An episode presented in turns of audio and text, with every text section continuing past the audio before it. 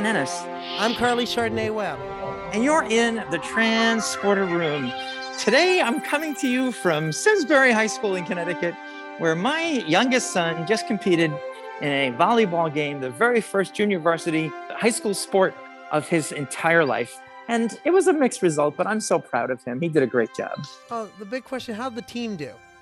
The team did mixed results.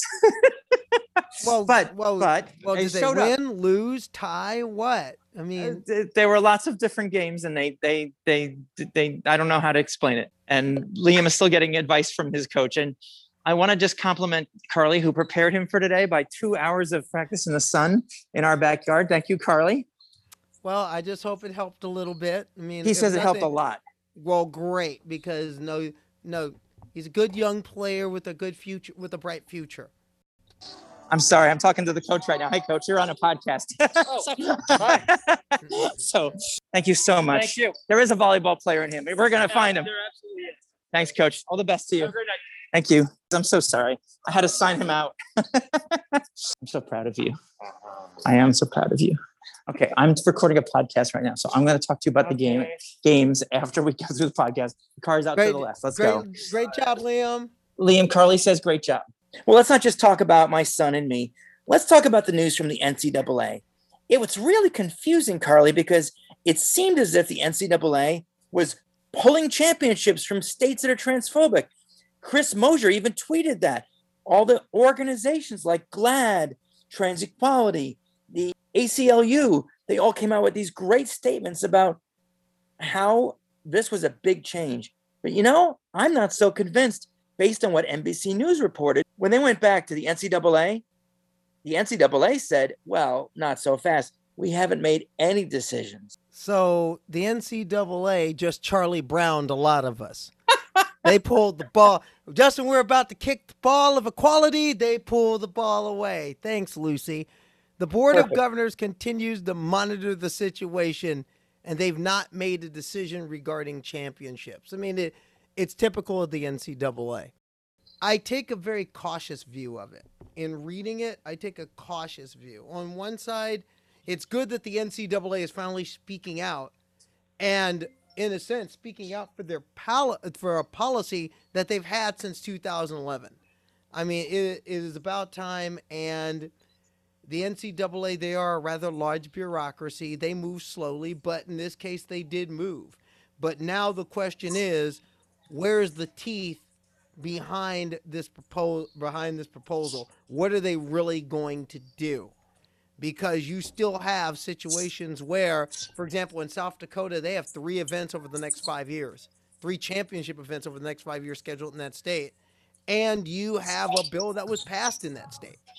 So, and also you're looking at other states like, for example, Texas, that has multiple bills up, including a very heinous one that was introduced that was introduced recently that would basically say if you're an, if you're a parent that affirms your child that affirms your transgender child, that's considered child abuse. Let that sink in. And and come on, Texas will and Texas will host a number of championship events including one including yearly one piece of the college football playoff. And that in itself is another question. The CFP technically is not under NCAA auspices. How will that break down? Because that's the money. That and March Madness are the money makers. How will they be And- affected by it? And it's important to also note that sometimes the NCAA is an example that other uh, sports organizations, like here in Connecticut, the Connecticut Interscholastic, Interscholastic Schools Association, they follow NCAA rules, but not every school or college or group follows the NCAA. So it's really a question of are they going to be out alone on this, or will they set up? Uh, will they set a pattern? Well, there's only one way. Only time time is going to tell. But the. But you're looking at over. You're looking at something like in the area of nearly 700 institutions, including some of the largest universities in this country, are under the auspices of the NCAA. So, like I said, there's a lot on the table for the schools, for the NCAA, for a lot of sponsors and television networks. I mean, again, the two of the biggest money makers in, in on sports television are college football playoff, March Madness. How will they be affected by this decision going forward? It'll be interesting. It'll be interesting to see what the NCAA actually does as opposed to what they say. And that is the biggest that's the question that still needs to remain as as our story in Outsports said, th- this is very scant this is very scant on specifics. And we need and we need more specifics than just this statement is great, but it, this is the sizzle. Where's the steak now? Another big story in Outsports this week, Carly, was this Sebastian Lletget. Now, he's a very famous player for the LA Galaxy, and he thought it was really cool that he called another player on the LA Galaxy in the MLS a puto, which, you know, there's some dispute about what that means, but for the most part, we've been hearing that it means faggot, gay, queer, male prostitute. There's so many different meanings. But let's just say it's an offensive word. It's a word that shouldn't be used at all. And what we are looking for is for education to let people know that that's not a word we want to hear. And you know what happened, Carly? We reached out to him and he apologized and he said it, it was wrong. And now, hopefully, maybe there will be some education. One of the things that, that there has been has been pushback even at the highest levels. Um, for example, recently the Mexican Football Federation came out with the PSA fully explaining the FIFA policy on that. If you use that word, they're going if you use that word, they're going to kick you out. If a whole crowd uses that word, they're going to suspend the match and then replay the match behind closed doors. If you continue to use it, you forfeit, you lose, you basically forfeit a match. And you know what? And guess what time of the year we're coming into? The start of World Cup qualifying for 2022. That is starting right now. And the last thing you want is to knock your team out of a chance to go to the World Cup because your fans are being stupid. And FIFA's being really serious about this. They have closed door four matches in World Cups and other confederations so far. They've done this before. So they are very serious about this rule, and across the board, CONCACAF is CONCACAF is cracking down on it. Even the Mexican Football Federation, not exactly the most forward-thinking group in the world, their and their and their national team is cracking down on it. And Lletget essentially should know better, especially since Lletget is on the short list of of, of representatives for the U.S. men's national team. Lletget is very much in the is in the CONCACAF World Cup qualifying discussion, and possibly if the United States men get to the World Cup into the final 22 discussion. So, no, simply put, good that good on him for fessing up and owning up to what he did, but at the same time, come on, Seb. Come on, nah, son. You got to be thinking, especially when you when you have the crest of the national team. You got to be thinking. And that is what that comes down to. So, Carly, amidst all of these controversies, I think it best, even though you're an athlete, we really need a coach to come in and tell us what's what, to tell us how we handle all this. And I happen to know a coach who's the co chair of the West Hartford Human Rights Commission. She's an attorney and she's a flight attendant. Adrienne Billings Smith is in West Hartford, Connecticut. Carly, set coordinates and beam her up. Energize. Welcome to the Transporter Room, Adrienne. Thank you for having me. I'm so excited to be here today. You know, it's important for us to have cisgender af- allies like yourself, people who are willing to stand up and put their own words to the test to let people know that trans people deserve rights that trans athletes should be able to compete. Trans women are women, trans girls are girls, trans boys are boys, and trans men are men. Absolutely.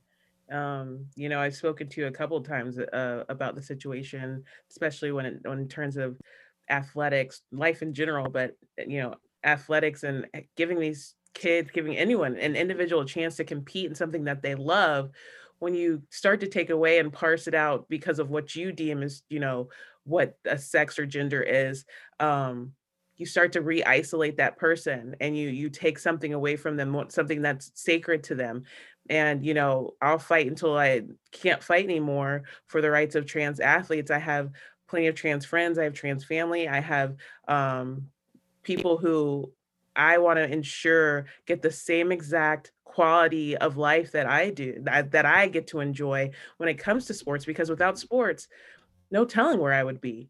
Um, great i had great grades and, and whatnot but like i'm known you know as an athlete uh, at the end of the day and I, I just want to ensure that our children and our brothers and sisters are, are getting that that that same um, right because it's it's not the right of um, the NCAA, it's not the right of the NBA, it's not the right of the WNBA, it's not the right of to tell us or that we can't compete because of what they deem to be right.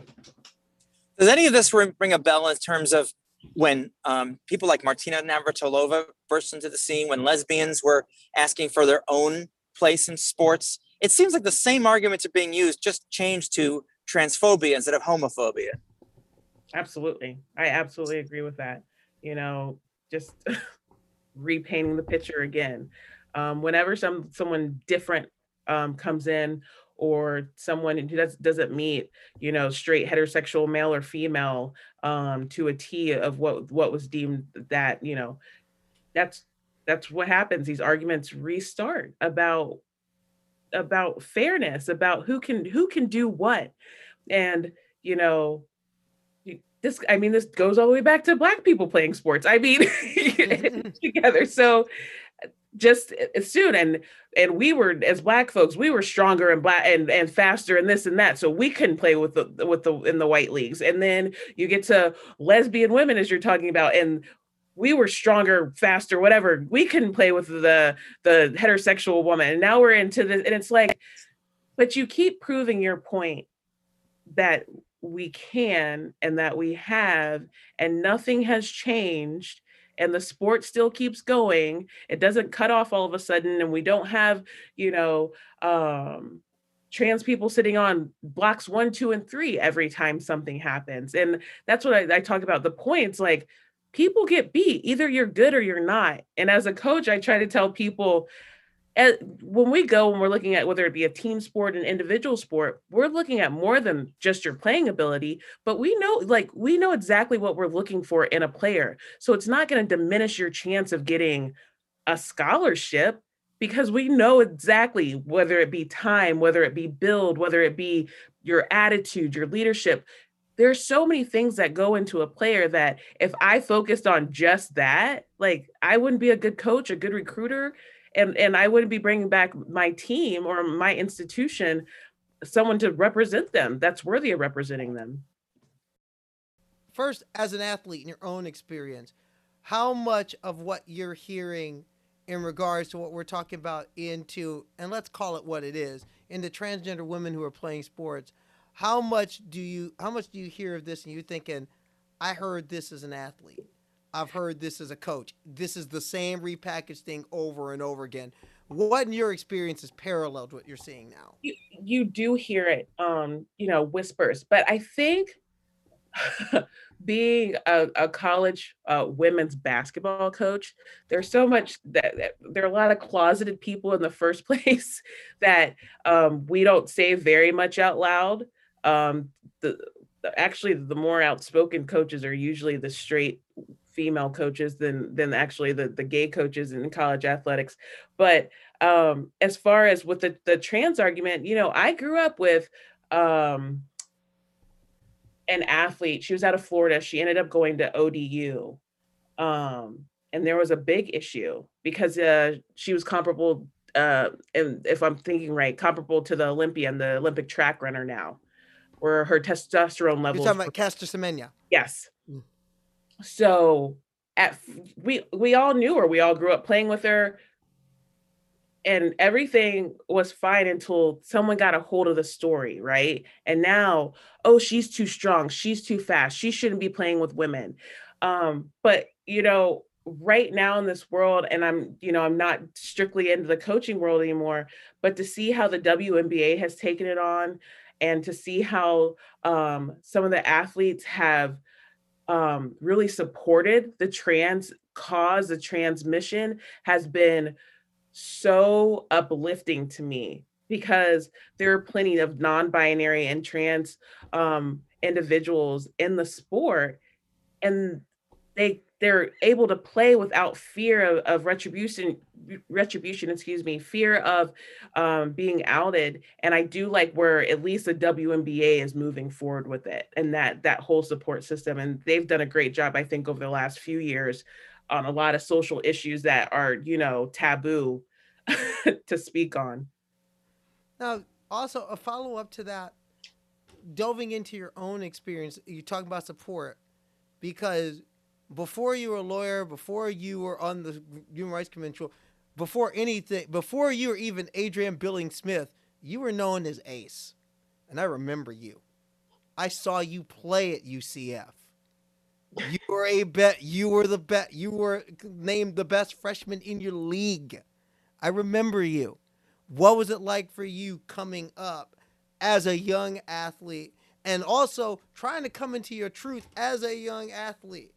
Absolutely. Um, so I tell everyone like I've pretty much been out my whole life. I never even had to like officially come out. So um, the story that I always remember and and tell you know people is I it's my freshman or sophomore year at this point, and some of my teammates didn't know I was gay. I don't know how, um, but it had to be freshman year. And there was this huge thing that happened. We had to have a team meeting to talk about my gayness. And I was like, I'm like, what are we all of 18 at this point? I'm 18, maybe 19. I'm like, why are we talking? Like, why are we? I don't need anyone to pray for me. Like, I'm good. like, uh, my family is supportive. And we had this big team meeting, and one of my teammates just stands up for me as like it's none of your business. She's not in here after you. She is your teammate and you'll support her. And that's the first time like I I really knew it was this huge issue when I got because playing, I just never even thought about it. We were just playing and I wasn't concerned. It was all of a sudden this issue with these athletes. But that's not the big part that I can handle because we're all at that point, anyone in college to me is still a child. We're all children trying to figure our lives out because some of them weren't out at that point, right? It's when I was taken in and I was told to um, not be so obvious about my sexuality. And the people that I looked up to um, were both uh, uh, gay women. And I just that was such that was more hurtful than having the team meeting and being surrounded. It was the two people I looked up to and thought, look at these successful women. And they can't even live in their truth because of this discrimination within the sport, within these institutions, with from their families. They weren't even able to be out. So I just looked at them and was like, that, like there's no way possible. One, I wasn't going around flaunting it. Two, you have no right to try to send a child back into the closet, a closet I never was in. So, growing up, so then during the recruiting process and uh, new athletes came in and, and other gay athletes came in, it kind of softened a little but I always held on to my truth because I just didn't I my mom and my grandfather loved me no matter what. So I didn't need my coaches to love me or or whatever because I was safe and secure in that moment. But when I tell you if it was a kid that hadn't been out or a kid that was being outed by their teammates and the, the people that they looked up to and thought they could trust with that secret, tell them to go back into the closet, how traumatizing that could be for that individual. Because then you have no safe space. At least i had some safe spaces. But yeah and then and then going into the coaching world the same thing of these people walking around and they're they're so closeted. And i'd be like you know i want a, a wife and kids. Like i want i want all these things. And it was just like i all because of politics when it came down to recruiting because you couldn't you might not be able to recruit someone because they already assume you might be gay. It was just so taboo and i was like you know that kind of ran me away from coaching also. One also one thing with that is the time when you did when you played because you're talking about the early 2000s your i mean your graduation year was 2004 and you coached out the mid 2000s that's during the time when there was so i mean for example the whole thing with rene portland came out during that decade a number of a number of issues involving recruiting where people would be known as the where where if your program got known as the gay program, people would use it against you. Interestingly enough, ironically enough, the the team the team that won the national championship this year was a team that has been perennially that's been used against them over and over again. Stanford has been considered the gay, the lesbian women's basketball program in many ways back then, how much of a thing was that when you're on the recruiting trail? How much of how much was it a thing? It, it, becomes a thing, right? The way you dress, the the what you talk about, what you're it, like code. It's now you're like in these secret words, the worlds of like you're speaking code to one another um, you know, you go to the final four and everyone's like, why are you at the final four? You know, it, yeah, it, it's all the, all those things you're talking about. And it's, yeah, especially, you know, uh, Rene Portland in Iowa. And I still look and go, that, you know, a coach to speak out and, and use that as a recruiting technique to get players not to come out, right? And go to speak to those parents who might fear their child may all of a sudden end up gay because they're going to college to play basketball and you you use that as a recruiting technique now what if that child is gay? That's all i could ever think. So i would try my hardest. I didn't talk about my family. Um i didn't talk you know you're not talking about relationships anyway with whatever. You have to keep this barrier um and this wall up at all times. But if you're a straight coach, you get to come up with your baby on your hip and your husband comes down or your wife comes down and you get to have this different experience. But you don't get that, you know, it's just like when you watch the Super Bowl and um, Gisele runs down on the field and kisses Tom, right? And it's like, oh, look at this beautiful family, and there are the kids. You don't you don't see that. You don't see that with a Dawn Staley. You don't see Tara's partner of forever ago come down on the state uh, on the, the floor you don't see any of that happening. And the coaches that were out oh it was just when, so taboo. Georgia tech's coach michelle what is her name who was had michelle always joseph. who had always been out who yeah. had children and had a wife. She had to stay over here because if you hung but you would watch you know Mickey walk around with Pat, and I'm not I'm not outing or saying anyone was gay in that instance, but you would watch all these women walk around together, and you would know because they would almost banish you to the side if you were too close, because no one wanted them to. They didn't want you to think they were also, even if they were. And it was just such an interesting dynamic to be a part of because, like I said, I didn't need to flaunt it. I already knew it. Like I didn't need to flaunt it, but I was never not going to provide one of my players a safe space if they were coming out, they were having issues with their their partner. I wanted to provide that safe space for them because I think they deserved it because they had other issues to deal with of being a, a college child, a college student athlete.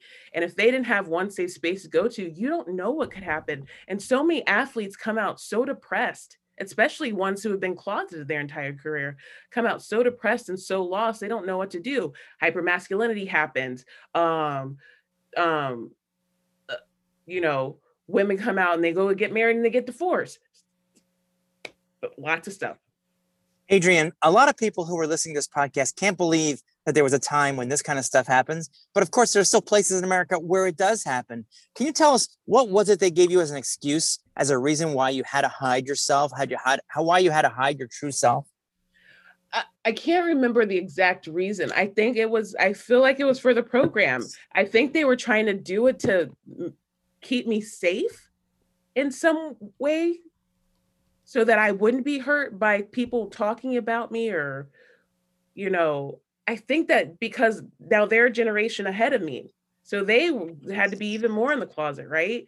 So I think it had to do with like almost my safety, but for me, it dealt with their insecurity, not at my at the end of the day, but I think they were trying to keep me safe in some way and they didn't want it flaunted because they didn't want that to be on the, the reputation of the team.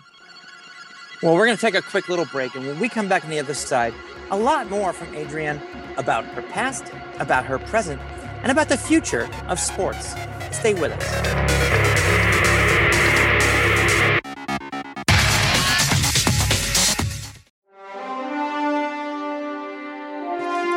And we're back here at the Transporter Room. Carly Chardonnay Webb along with Dawn Ennis. And we have civil rights attorney, former Atlantic Sun Conference Freshman of the Year, and just all around humanitarian, serious business. Adrienne Ace Billing Smith is with us. And it's a flight good. attendant. Don't uh, forget, you're going to see you when you're flying. Put that tray table fly, up. and when you do fly, please wear your mask. Please. Wear, wear your, your mask, mask please. Wear your mask and do what the flight attendants say. exactly. Adrienne, it's good to have you here. I've I've heard you speak, and uh, it, it lights my soul every time you do. Thank but you. Dawn, but recently, Dawn, you want to ask Adrienne something really important about a recent, very interesting discussion. Yeah, I, I had. Yeah, I was I was interested in having the two of you help this person understand that even though you cannot compare the struggles of blacks in America, the historic oppression, the lynchings, the systemic baked in injustice, it's not comparable to the struggles that trans people face. But there are lessons that LGBTQ people should and will take from the civil rights movement so that we can all overcome, so that we can have equality. And I don't think that it's wrong to lean on and and to borrow and to um, reference some of the um, successful aspects of the civil rights movement when we're talking about trans rights and we're talking about LGBTQ rights. We still don't have equality in this country. And as I reminded this person who happened to be black, who happens to be a coach, there are black trans people, there are black gay people, there are black people of all different kinds. We all come in many different flavors. And he just seemed to be so hell-bent and upset that I was I was stealing, that I was I was taking away from the civil rights movement.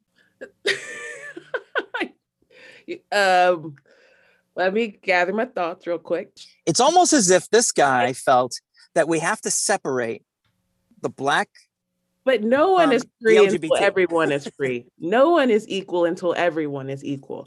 And when when you start parsing out who's allowed to be a part of a civil rights movement, then you are just as bad as the oppressor because you you're not doing any favors for your your family members your fellow black and white family members you're you know you're not doing any justice to mlk to malcolm to bayard to bernard lafayette to ella baker to you're not doing them any justice by trying to tell somebody uh, that they can't be a part of a, a, a movement uh, for civil rights. Civil rights the civil rights movement that was something that a lot of people have been through. It was just coined that at that point for us as a black community because that that's that's what we wanted. But civil rights are human rights, and it, am I wrong, Carly? Like either either everyone gets rights or no, not everyone gets rights. And well, when, when, you parse it out like that, I've heard this. Oppressor. Well, I'm going to tell you, I've heard this so many times from so many people say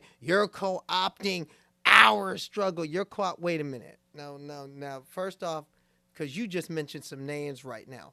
And no, no.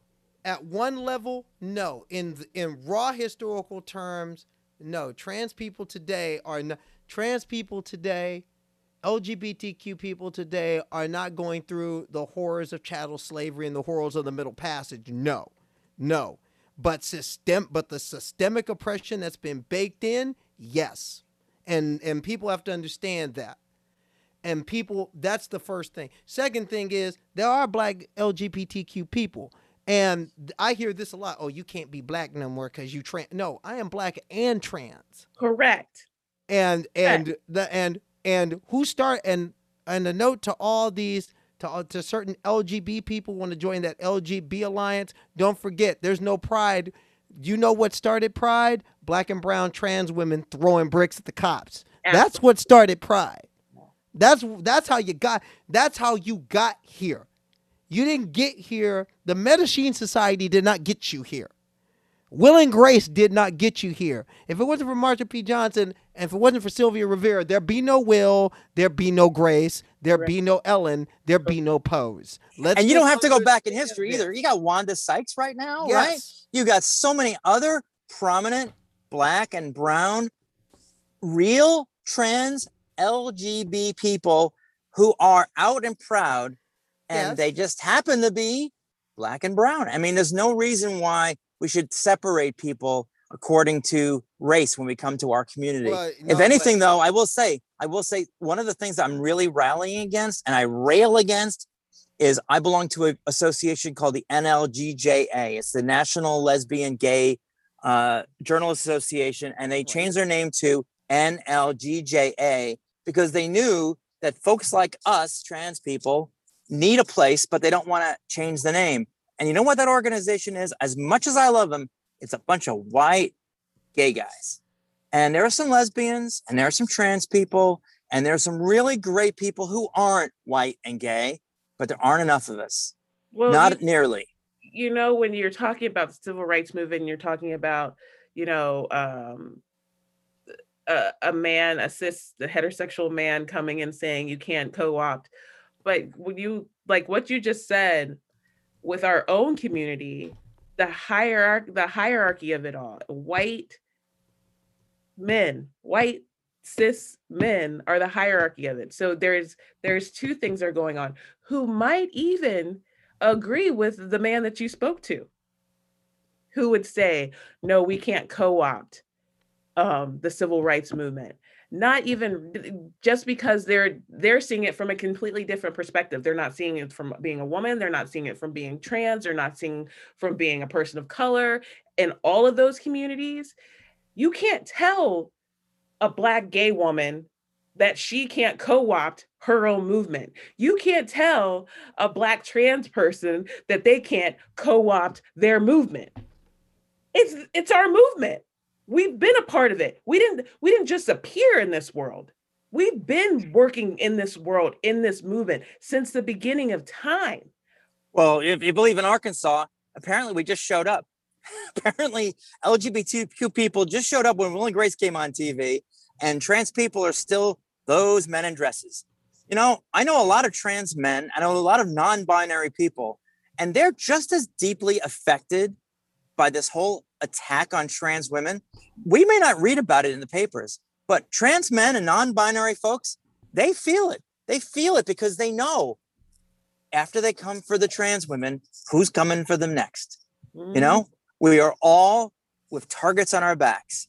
And just because right now the trans people are the boogeymen and boogie women and they're coming after us, the whole community is at risk. And I, I, I really, I can't stand this whole get rid of the T and the LGB that's that's just so foolhardy to me. I I can't I can't even begin to describe how I feel about it.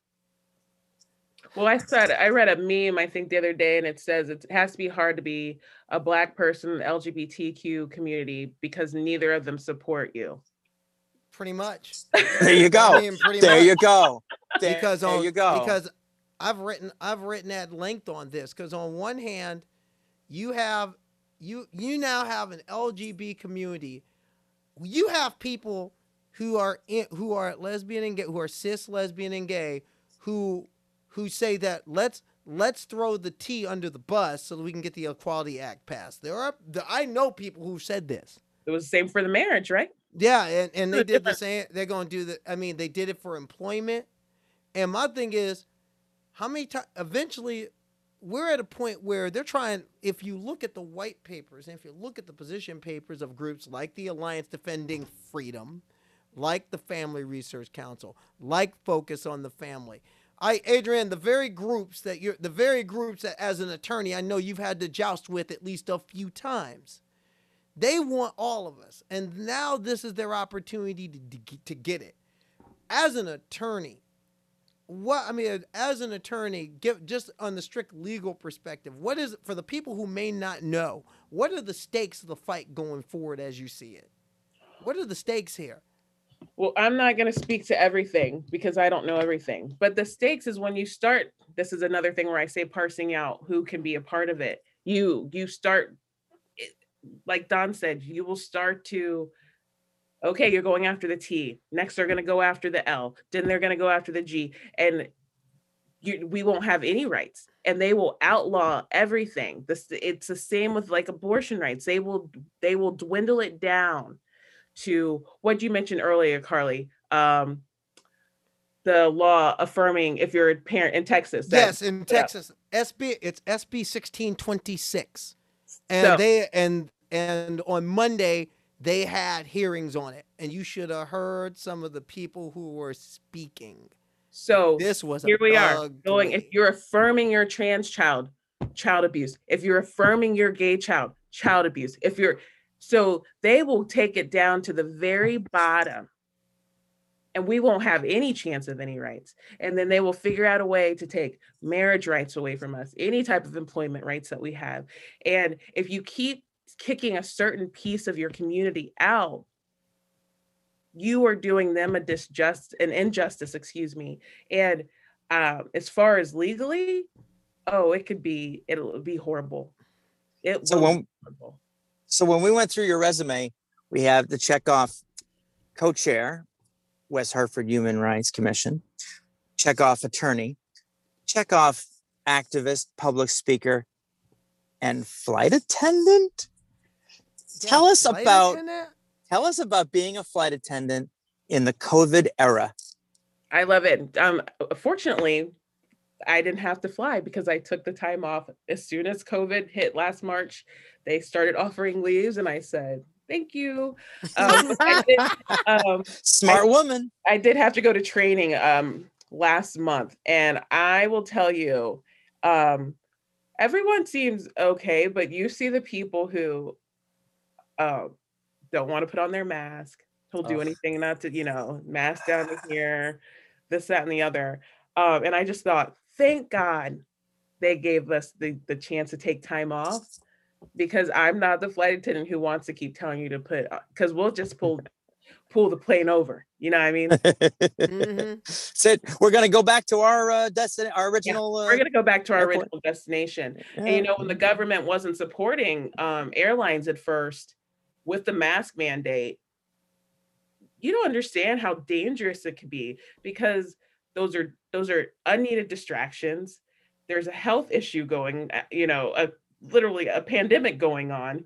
And when you don't have the backing of your government to protect you in some ways, and people are already agitated, you're already agitated when you get to security, right? You got to wait.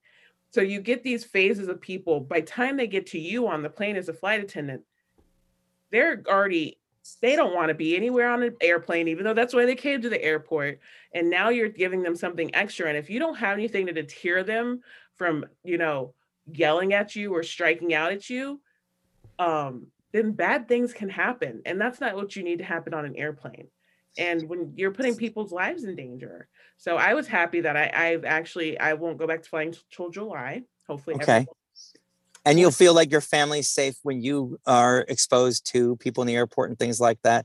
Yeah. That's the big concern right now is that the CDC saying unnecessary travel should not be happening. But, you know, people are people. You know, the whole family I'm not, I'm not getting on a plane I'm not getting on a plane until 2022. And uh, I, have to I'll go say that right now. no, now. I have to go get my two kids in June.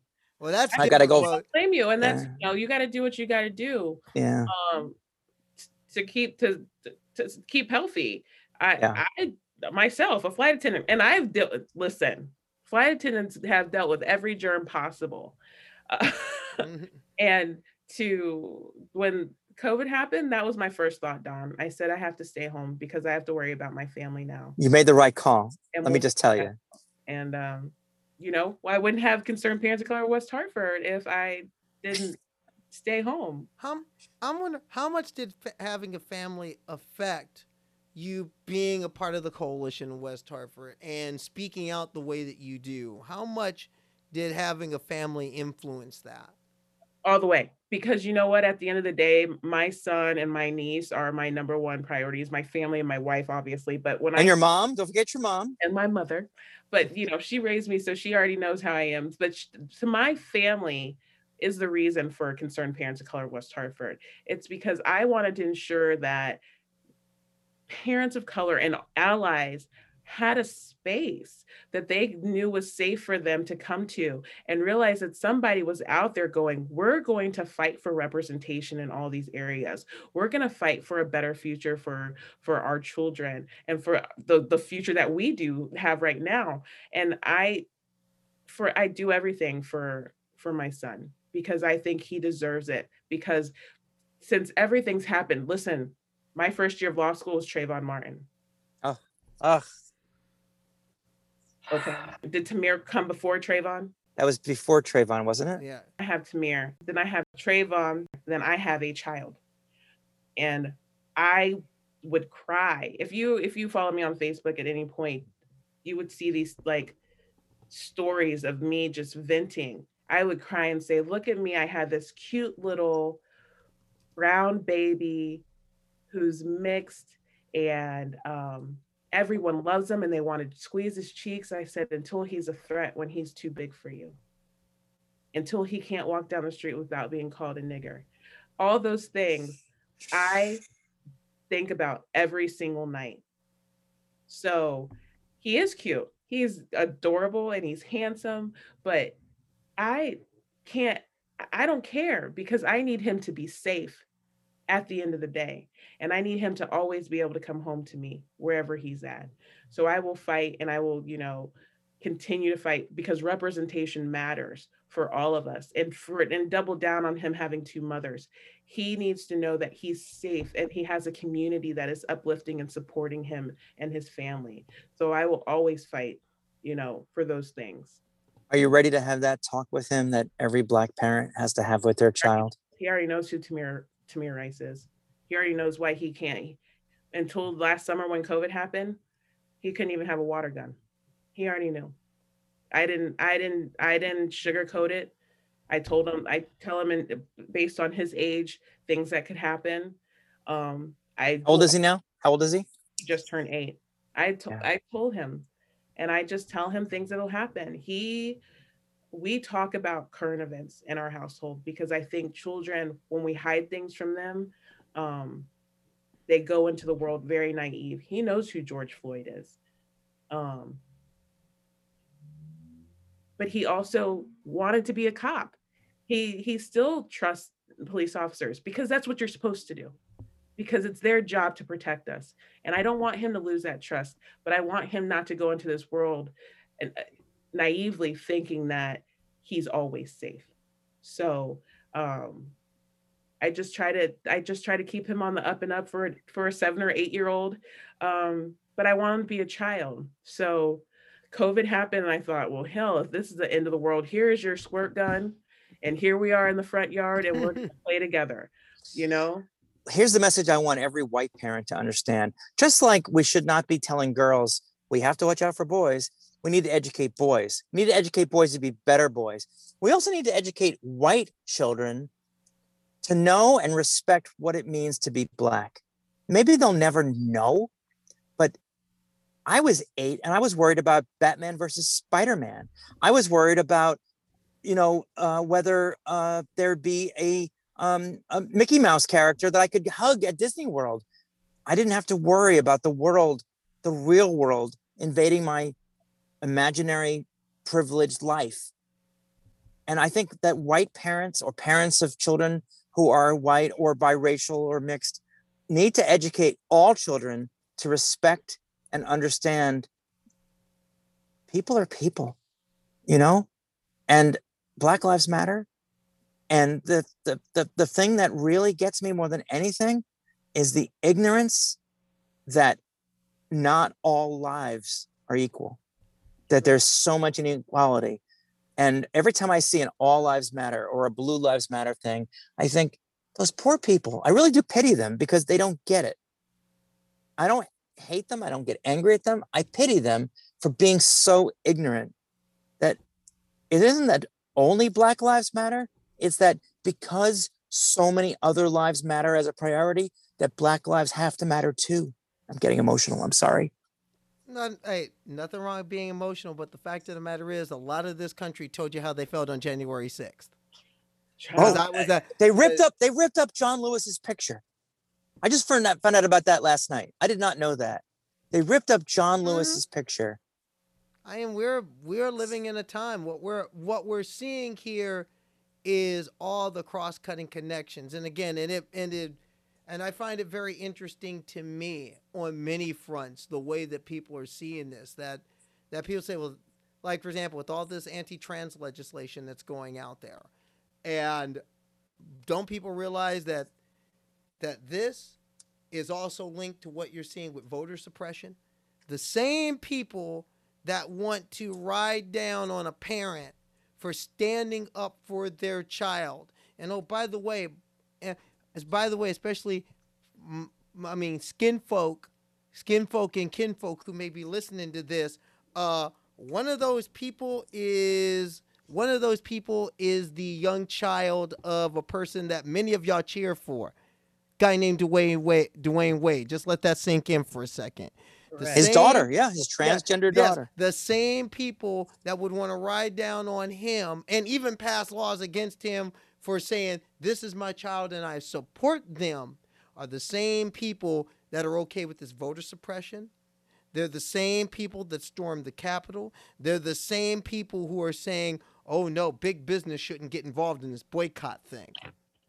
They're, and they're the same people that let a half million Americans die because we had to restart things. And many of those, I heard the I heard a statement earlier today on on a on a news show that something like um something like 20 there's something that some like 20% of the deaths of covid were african americans and of and they they're saying there's estimates like 44% of african american children in this country lost a grandparent or a parent to covid Yep.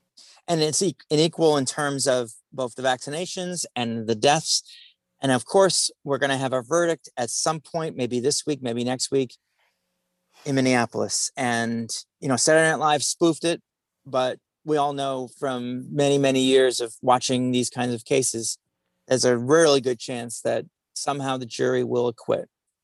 And today's already been a trying day on top of the the Chauvin case uh, because they had another shooting. And yeah, yes, yeah. The, I saw yeah. gun violence. Gun violence is to me another epidemic that this country just ignores. I mean, they said the killing of trans people was an epidemic, but let's face facts. We kill people better than anyone on this planet with guns. It's like we, we should we should make that our slogan instead of in God we trust is we kill people with guns. And you know, I, I have to say, I grew up around guns. My dad was a cop. My dad showed me his gun. He let me handle his gun. I took shooting lessons. I went to shooting ranges. I can shoot, but I would never own a gun. And you know why? Because I'd be afraid of someone would take it away from me and use it against me. Or that my child, through either my carelessness or through their ingenuity, would find it and hurt themselves or someone else. I, I won't have one in my house. I won't have people who have guns in my house. Unless, of course, they're sworn officers of the law. That's a different story.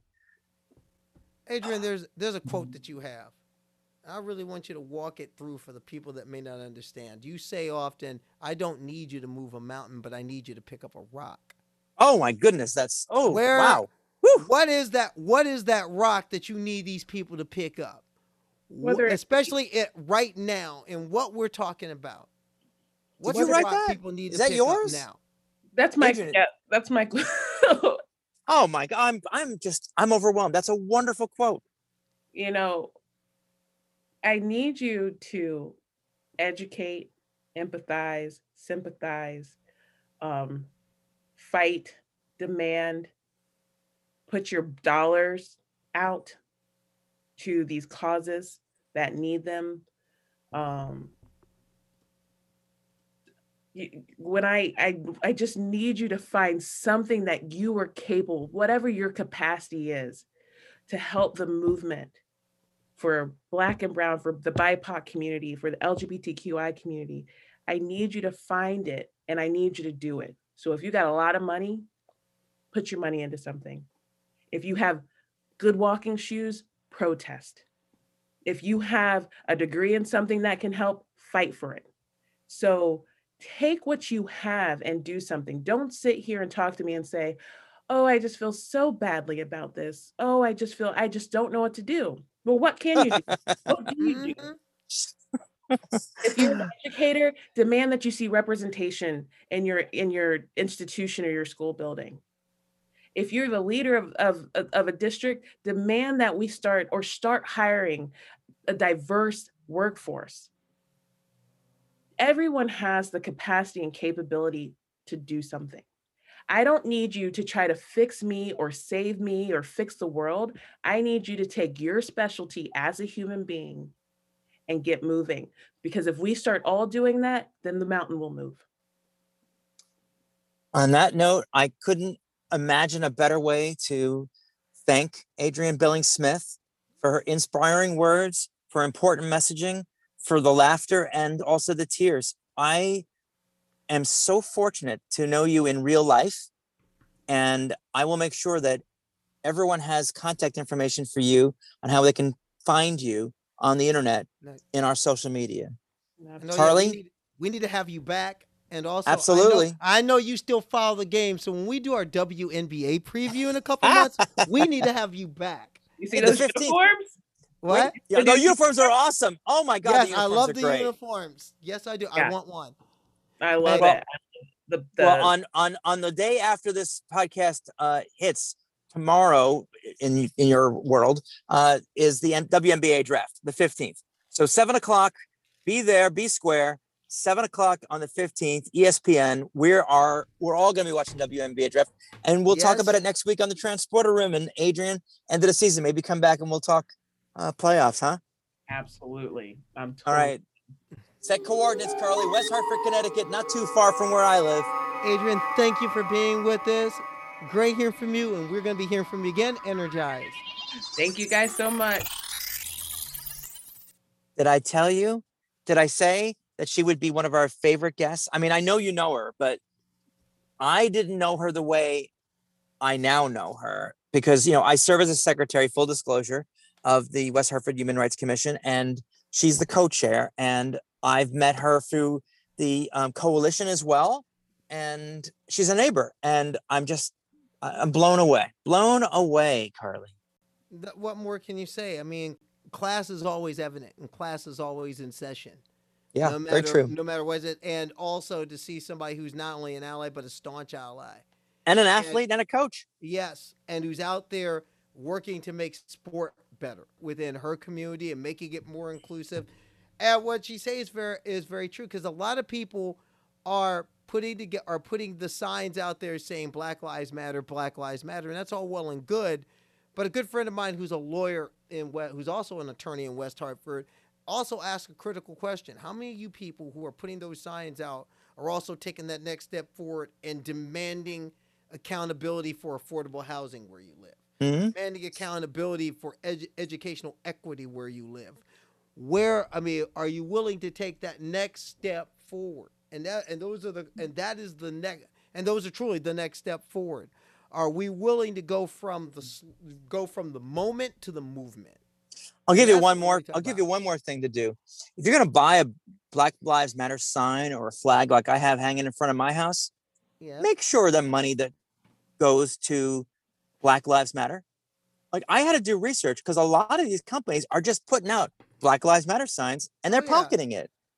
I made sure I bought it right from BLM itself so that mm. I knew where the money was going. And if that's all you can do, if all you can do is help by financially contributing, that's enough. Fine. That's something but, make sure your money's going the right place. You know? Yeah, but also for but also there's a lot of people that are riding that you know there's a lot of people riding the rainbow, but we know what the cup what their favorite color in that rainbow is. There's mm-hmm. a lot of people now. There's a lot of people now talking about trans rights, trans rights, but how much of that money for that for that T-shirt they're selling you is actually going back into that?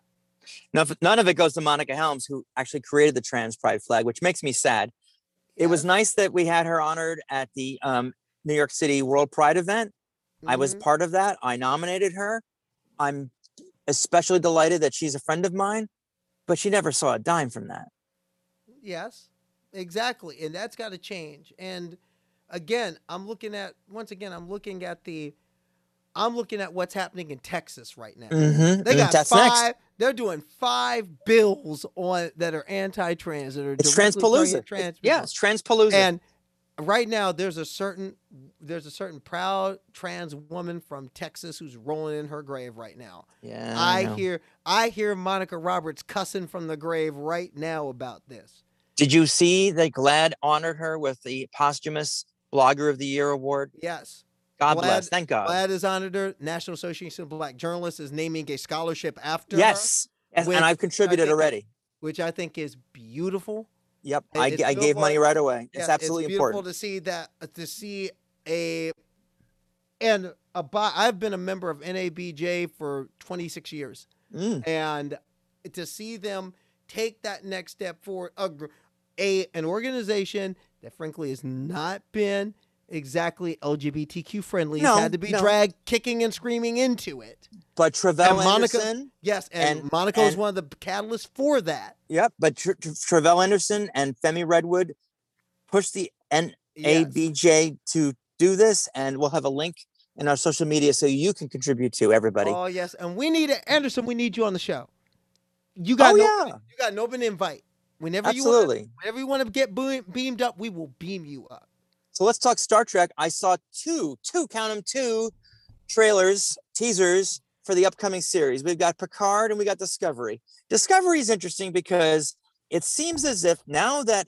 uh, we finally got Captain Michael Burnham, there's some new threat that's facing the Discovery crew, and it looks like a lot of people are going to die. But we see gray, we see different uniforms, which hark back to the 1960s uniforms. It looks interesting, looks scary. I love the fact that we're going to see gray, but my friend, my BFF, Maya Monet, and I, we still want to see just one trans woman. Is it so hard, Star Trek, for you not to have one trans woman somewhere in the Star Trek universe? What'd you think of the Picard trailer? all i can say is i can't wait Well, it looks like it's I- time. I time travel is involved. They have a hourglass with sand going up. yeah There, there's there's a Bajoran uh, uh, thingamabob that is featured in a DS9 episode that Picard has in his study for some reason. Time, maybe, maybe it's the temporal war. Some people say. I can't wait. and and one more thing that was in it What's that and one more thing that was in that teaser in, Pic- in Picard? What is it? yes Oh, Q. John de Lancie you can I love never get enough John de Lancie No, can't get enough of him. never get enough q Oh, and Lower Decks starts in August. oh no i'm looking forward to lower decks Yeah, that's August. That's going to be great. Um, it looks like there's going to be a lot of fun on both the Cerritos and on the Titan. Uh, so I'm excited about Star Trek. We've got a, lo- I'm- and a new Star Trek movie in the works too. there's a lot So- there's a lot going on but in the meantime amid with all this stuff coming what are you been what are you what are you jamming on now I just rewatched all of um, Discovery season three and Picard season one. I just binged that, and I watched WandaVision. So that's what I've been doing. I'm still catching up on Falcon and the Winter Soldier. I'm enjoying that. How about you? Um, well, me, I mean, really, there's one show I'm really been been following. That's about For All Mankind, and this. yeah, you keep telling me about it. I haven't seen a single pa- episode And yet. this past Friday, the no spoilers. once again, I, I'm not going to give the spoilers, but I will. But I will say this: if you haven't caught up to this season, it, there's a major world event still happens in this timeline, but Okay. now it. Uh, but whereas it wasn't as big an effect in our timeline, in this one, it plays major into what happens next. Got Some, it. I mean, it plays major into it, and I'm also looking ahead to July because not only am I looking ahead to all the new Star Trek things that's coming, the second season of Ted Lasso, Oh, I heard everything is- about is that. Yes, everyone It's loves Ted in- Lasso. and in fact, well, the great thing is, is that Apple TV is signed on. There will be a se- there will be a guaranteed season two and season three. Let's continue our conversation next week. Carly, when we meet next week, I want to talk to you about my interview with Dr. Rachel Levine for the New York Times.